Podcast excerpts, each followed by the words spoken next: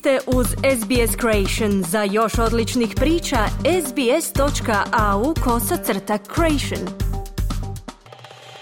Radio SBS, program na hrvatskom jeziku, ja sam Mirna Primorac. Sada vam donosimo tjedni pregled vijesti izbivanja u Hrvatskoj po izboru naše suradnice iz Zagreba, Klare Kovačić. Evo što danas možete čuti. Premijera ne ugrožava zahtjev oporbe za opozivom. Odličan tempo upisa dionica. Trgovine i pekarnice neće raditi nedjeljom i blagdanom. Ratne mine ubijaju pirotehničare. Rusi i Ukrajinci u drugoj godini rata. Osoba tjedna Renata Novoselec. O naglasima tjedna s Klarom sam razgovarala malo prije početka našeg programa. Dobro jutro, Klara. Dobro jutro. Cijelog tjedna se očekivala saborska rasprava o opozivu premijera i vlade. Kakav je ishod? Koplja su se brusila, rasprava trajala satima, ishod očekivan sportskim riječnikom 1-0 za premijera i vladu. Sve je potaknula naravno oporba, točnije domovinski pokret, a još 12 oporbenih klubova se priključilo apelaciji uz 33 potpisa sabornika. Tko je to jučer pažljivije promatrao, stekao je dojam da je zbog više razloga vlada, poglavito premijer, ostao netaknut, neokrznut. Više je to bio prikaz stanja u oporbi nego smišljeni i promišljeni strateški potez. Prvi u sedam godina Andreja Plenkovića i vlade u kojoj je smijenjeno i zamijenjeno tridesetak ministara, a on sam postao čarobnjak vođenja vlasti prožete korupcijom, sporošću i neznanjem. Najbolji dokaz je to što je prva dva i pol sata do njegovog istupa bilo prožeto međusobnim predbacivanjem, nikako dokazivanjem promašaja, sudbine donošenja krivih odluka, pa će sada je već sigurno i glasanje proći odbacivanjem zahtjeva već u idući petak. Dok su vladajući složni u obrani vlastite sudbine i premijera, istupi oporbe su bili neujednačeni, bez prave političke analize. Idealna tema tek studentima političke sociologije.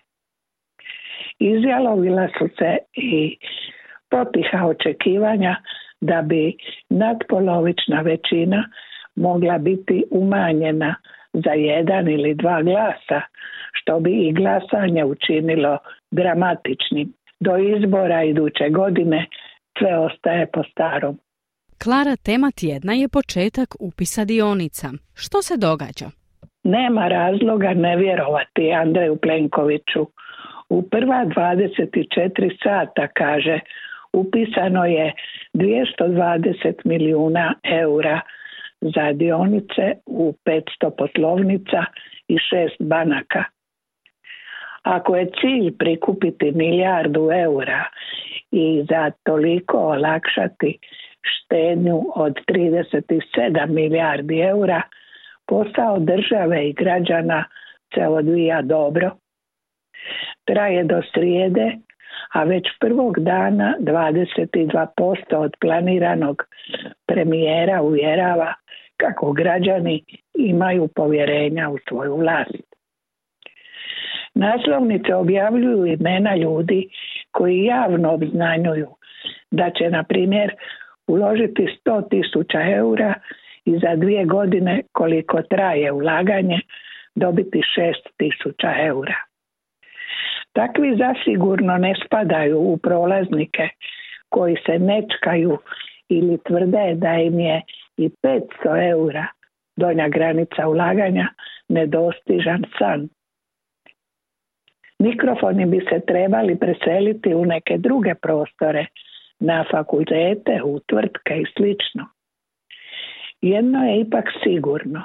Nitko ne daje državi da bi joj pomogao vratiti neki stari dug, kako je objašnjeno, već da bi sebi pomogao kamatom države ublažio inflaciju kad već bankarskom to ne može.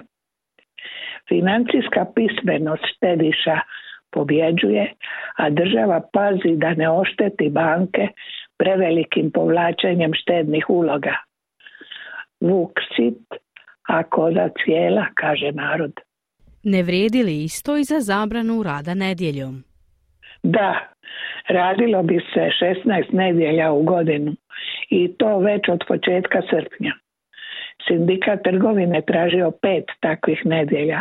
Ostali to podržavaju, a zabrana se širi i na pekarnice. Tvrtke odlučuju koje će nedjelje biti radne, a koje neradne. A sada i loša vijest.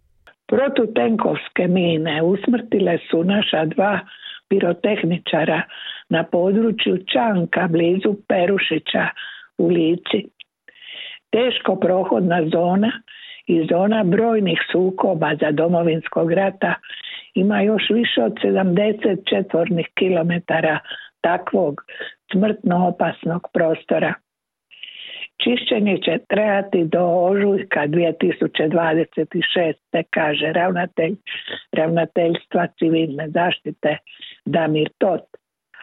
A riječ je o izuzetno teškom ručnom radu, kako kaže. Posljedice rata i nakon tolikih godina su i traganja za nestalima i smrt iskusnih pirotehničara. Klara sve to asocira i na godišnjicu rata u Ukrajini, zar ne? Da, uz sjećanja na taj rat, rat u Ukrajini što ga Putin cinično obilježava koncertom Ukrajinci bijegom u skloništima, a Ujedinjeni narodi već šestom rezolucijom ispunjava nas gorčinom. Nemoć svijeta da se okonča mirom i spoznaja da smo tim ratom svi doista pogođeni. Hoće li se slično dogoditi i Moldaviji? Pitanje je što ovih dana muči analitičare. Godina dana razaranja jedne evropske države i godina dana rastanka od zemlje evropske povijesti, kakva je Rusija. Zašto je Renata Novoselec osoba tjedna? Naučila je gluhe da osjećaju i sviraju glazbu. Svojom metodom je zainteresirala svijet. Jedina na svijetu to uspješno radi već treću godinu. Sve je počelo 2021.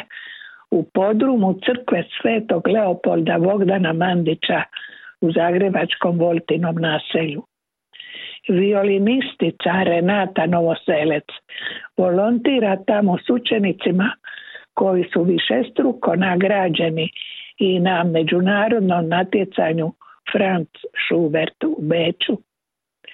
Glazba otvara mogućnosti kojih nismo ni svjesni, kaže da gluhe, nagluhe, osobe s teškoćama u razvoju i komunikaciji.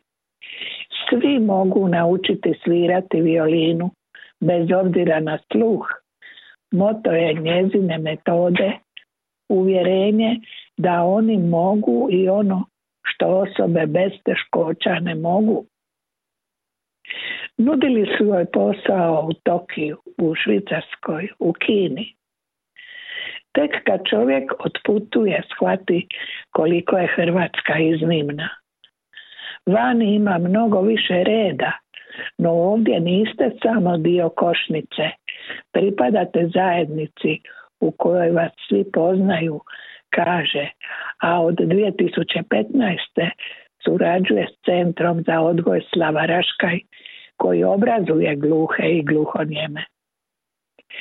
Violin Music for All metoda podrazumijeva specifičan način osjećaja glazbe gluhih. Ponajprije preko titraja zraka u plućima. Prenošenje titraja s violine na ruke i ključne kosti širi se na cijelo tijelo, na krvotok. Osjećaj zvuka je izrazito jak, mnogo bolje sviraju bez ikakvih pomagala.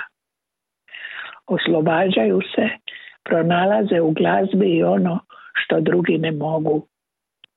Na zamolbu jednog roditelja župnik crkve dvadesetorici učenika župnik crkve i volonterki profesorici violine ustupa podrum u kojem vježbaju različitih vjera i vjerovanja odlično raspoloženi. Niz novih otkrića izlazi iz tog podruma. Obilaze svijet, a sve to zaobilazi naš sustav obrazovanja i znanosti. Renata Novoselec nepopravljivi je optimist jer je vidjela i doživjela kako je jedna violina od gomile djece s teškoćama koja se prethodno nisu družila, načinila obitelj koja živi zajedno. Tako je zajedništvo osobito važno u društvu u kojem se o inkluziji uglavnom samo mnogo govori, kaže. Čestitamo. Klara, hvala i lijep pozdrav. Hvala vama.